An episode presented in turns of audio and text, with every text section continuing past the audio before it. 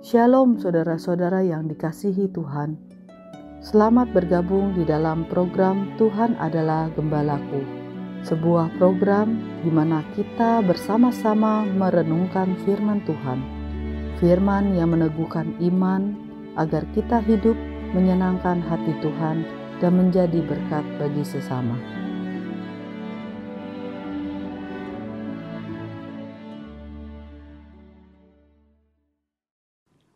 Shalom saudara-saudara yang dikasihi Tuhan. Kita patut bersyukur ketika kita bisa menghirup udara dan menikmati hari ini. Karena Tuhan selalu memberikan kecukupan bagi kita. Sehingga kita boleh menikmati kehidupan kita hari lepas hari. Salam jumpa di dalam program Tuhan Adalah Gembalaku.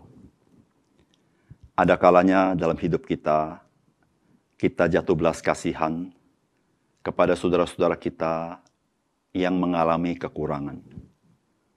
Salah satu kekurangan yang kita bisa lihat, yaitu mereka yang mengalami yang disebut dengan disabilitas atau disebut difabel. Seringkali kita bertanya kepada Tuhan, kenapa mereka bisa menjadi seperti itu? Namun saudara-saudara, kalau kita melihat kenyataan yang ada, maka kita menginsyafi bahwa saudara-saudara kita yang mengalami difabel, sesungguhnya mereka tidak kekurangan sesuatu. Bahkan Tuhan memberikan kelebihan-kelebihan yang ada kalanya kita pun tidak bisa melakukannya. Bukankah ajaib kasih Tuhan kepada kita semua, saudara-saudara. Saudara, dalam Alkitab diceritakan mengenai dua orang buta. Tetapi, saudara-saudara, di dalam kebutaan mereka, justru mereka mempunyai kepekaan akan hal yang sangat penting dalam hidup mereka. Saudara, inilah yang akan kita renungkan pada hari ini dari firman Tuhan yang terambil dari Injil Matius, pasal yang kesembilan, ayat dua puluh tujuh sampai dengan tiga puluh satu. Ketika Yesus meneruskan perjalanannya dari sana, dua orang buta mengikutinya sambil berseru-seru dan berkata, "Kasihanilah kami, hai anak Daud."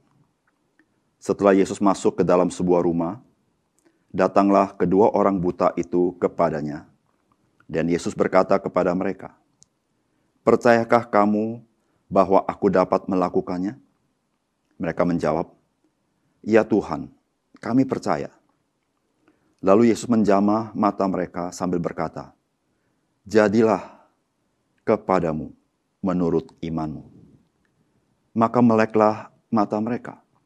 Dan Yesus pun dengan tegas berpesan kepada mereka, katanya, "Jagalah supaya jangan seorang pun mengetahui hal ini." Tetapi mereka keluar dan memasyurkan dia ke seluruh daerah itu.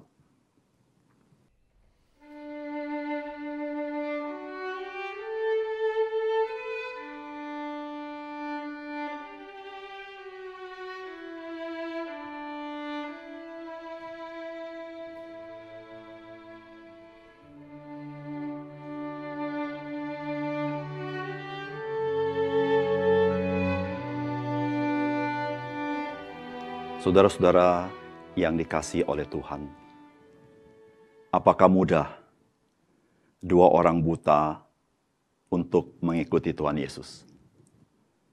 Saya percaya tidak mudah, karena mereka tidak bisa melihat. Tetapi saudara-saudara, saya percaya kedua orang buta ini adalah orang yang pernah mendengar apa yang Yesus perbuat kepada orang-orang lain. Itulah yang menyebabkan kedua orang buta ini berusaha sedapat mungkin bisa berjumpa dengan Tuhan Yesus. Saudara-saudara, mereka orang buta. Oleh karena itu, bagaimana mendapat perhatian daripada Tuhan Yesus? Tidak heran saudara-saudara, mereka berseru-seru, berseru-seru dan berkata, "Kasihanilah kami, hai anak Daud." Saudara, saya percaya Tuhan Yesus mendengar seruan mereka. Meskipun Tuhan Yesus terus berjalan, dan tidak heran setiba di rumah, kedua orang buta itu masuk ke rumah itu. Dan Tuhan bertanya kepada kedua orang itu, "Percayakah kamu bahwa aku dapat melakukannya?" Saudara, apa yang kita bisa pelajari dari sebuah kisah yang sangat berkesan di hati kita tentang dua orang buta? Saudara, yang pertama-tama, saudara-saudara, yang dapat kita pelajari dari dua orang buta ini, saudara, mereka datang kepada Tuhan Yesus dengan mengenal siapakah Yesus itu. Itulah yang diserukan orang buta ini, bukan?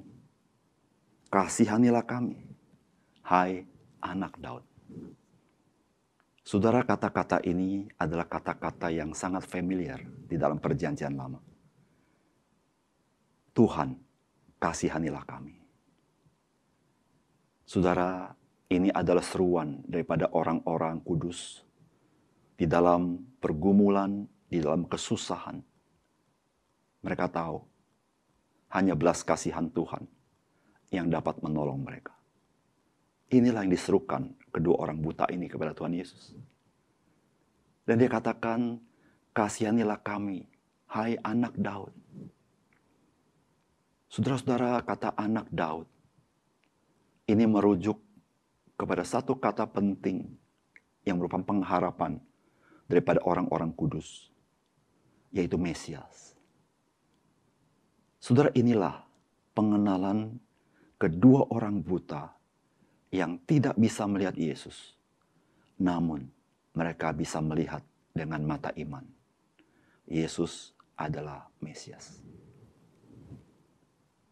Saudara, dengan pengenalan seperti ini, maka saudara-saudara, kedua orang buta dibangkitkan imannya. Karena ketika Mesias datang, Mesias datang dengan belas kasihan dan dengan kuasa yang sangat besar. Saudara-saudara yang kasih dalam Tuhan, mengenal Yesus membangkitkan iman kita. Mengenal Yesus, yaitu melalui firman Tuhan. Karena iman timbul dari pendengaran akan firman Kristus. Saudara, mari kita belajar dari dua orang buta ini.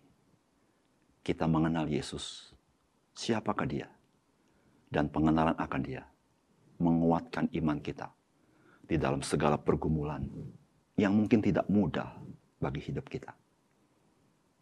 Yang kedua, saudara-saudara, kedua orang buta ini, mereka bukan saja antusias mengikuti Yesus, mereka bukan saja berseru-seru kepada Tuhan Yesus. Mereka bukan saja berani masuk ke dalam rumah di mana Yesus berada. Tapi saudara-saudara, mereka datang kepada Yesus dengan percaya. Saudara, itulah yang Tuhan Yesus tanya ketika Tuhan Yesus berbicara kepada kedua orang buta ini. "Percayakah kamu bahwa aku dapat melakukannya?" Puji Tuhan, mereka menjawab, "Ya Tuhan, kami percaya." Saudara-saudara, ketika saudara datang kepada Tuhan, lalu Tuhan Yesus bertanya kepada saudara, "Percayakah kamu bahwa aku dapat melakukannya?" Bagaimana dengan saudara? Saudara-saudara yang kasih dalam Tuhan, dua orang buta, meskipun tidak bisa melihat secara paras daripada Tuhan Yesus, tetapi saudara, mereka percaya. Kita masih ingat perkataan Tuhan, "Berbahagialah orang yang percaya meskipun tidak melihat." Saudara-saudara yang kasih dalam Tuhan, percaya kepada Yesus Kristus maka kita akan mengalami dia. Ketika kita tidak percaya, maka kita tidak akan mengalami dia. Namun saudara-saudara, kepercayaan kita harus tadi bangun atas dasar kebenaran firman Tuhan.